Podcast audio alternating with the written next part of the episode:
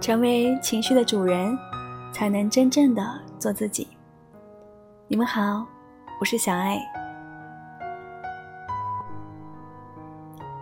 我们作为人类，最麻烦的事情就是我们一方面是动物，一方面又不只是动物。作为动物的我们还是一样，一逮到机会，能吃就吃，能睡就睡。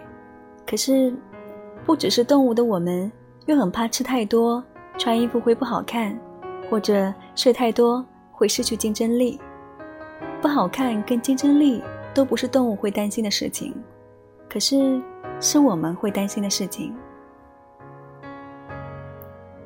一样的，我们人类一方面确实是群体动物，另一方面又不只是群体动物。如果观察整体人类的行为，有时候会找到一些模式，比方说买股票这件事情，很多人都告诉你，买股票如果开始跌了，就应该要卖掉，因为你已经开始损失，开始流血了。可是实际上，一个人花一百块钱买股票，当它跌到九十块的时候，大部分的人是不舍得卖掉的，因为他活生生的损失了十块，他不愿意接受这个损失。他就会继续抱着这个股票，希望它能再涨回一百。如果不涨回一百元，却继续跌到八十七十，这个人的损失会越来越严重。而且，人类作为群体动物，还有一个天性，就是希望从众。美国有一个州，发现他们的大学生抽烟的比例越来越高，他们有点担心。想要降低这个比例，于是他们在州里面的两所不同的大学分别提出了不同的宣传策略。在其中的一个大学，他们推广的是关于抽烟的坏处；而在另外一个大学，他们不提抽烟的坏处，只标榜一件事情，就是在美国其他州，百分之八十的大学生是不抽烟的。你猜猜看，哪一个效果比较好？抽烟的坏处。并没有吓到大家，反而是当这个州的大学生知道其他州的大学生有百分之八十都没有在抽烟的时候，他们发现抽烟并不是想象中的那么酷的一件事情。结果，在这个大学里面，抽烟的比例就高度的降了下来。当我们处于大众之间时，我们就喜欢从中寻找一种归属感。所以，如果有人分析你是哪一种血型，或者你是哪一个星座的，大家都会乐于谈论这样的话题，好像把自己归到某个星座里面，比较安心，比较有归属感。有的时候就会偷懒的，把自己某一些行为的原因归咎到自己是某一个星座上面去。有的人可能点菜的时候犹豫不决，或者情绪喜怒不定，就会说自己是双子座的。有的人可能太博爱了，没有办法专一，就说自己是双鱼座的。可是实际上，不管你是哪一个星座，你都有可能犹豫不决，也都有可能过于博爱而不专一。聊血型或者是聊星座，当然是社交场合里面很容易引起大家兴趣的话题。对于大众心理的研究，有可能是因为要解决问题，所以难免会追求方便及效率。可是，如果我们面对的是个人的心理、个人的情绪，不管是别人的还是自己的，我们应该要避免追求效率和方便。因为，如果我们这么做的话，只是会耽误自己理解自己，也是对人的不尊重。我建议不要轻易的、很粗糙的用一句话说“他们那种人就是那个样子”，就下了结论。理解他人的第二个重要的事情，除了很任性的归类是贪图方便之外，要明白，不懂装懂也是另外一种贪图方便。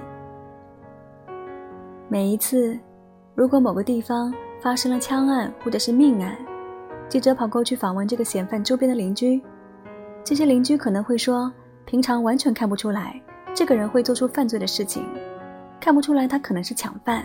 甚至是杀人犯呢。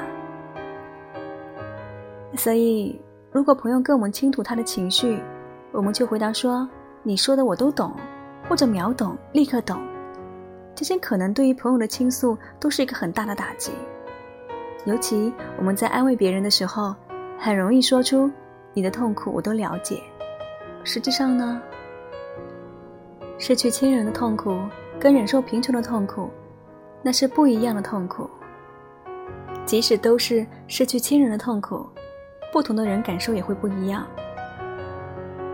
也许我们只是为了要安慰对方，可是当我们说出你的痛苦我都懂的时候，不一定能够安慰别人。反而会让别人觉得他的痛苦被忽视了。当然，我们会这样说，一方面绝对是出于善意的，另一方面，可能是因为初次面对这种情绪，我们也不知道说什么才好。所以今天我们才提醒大家，在面对情绪的时候，不用追求效率，不用追求方便。一方面这不恰当，另一方面。其实也追求不到。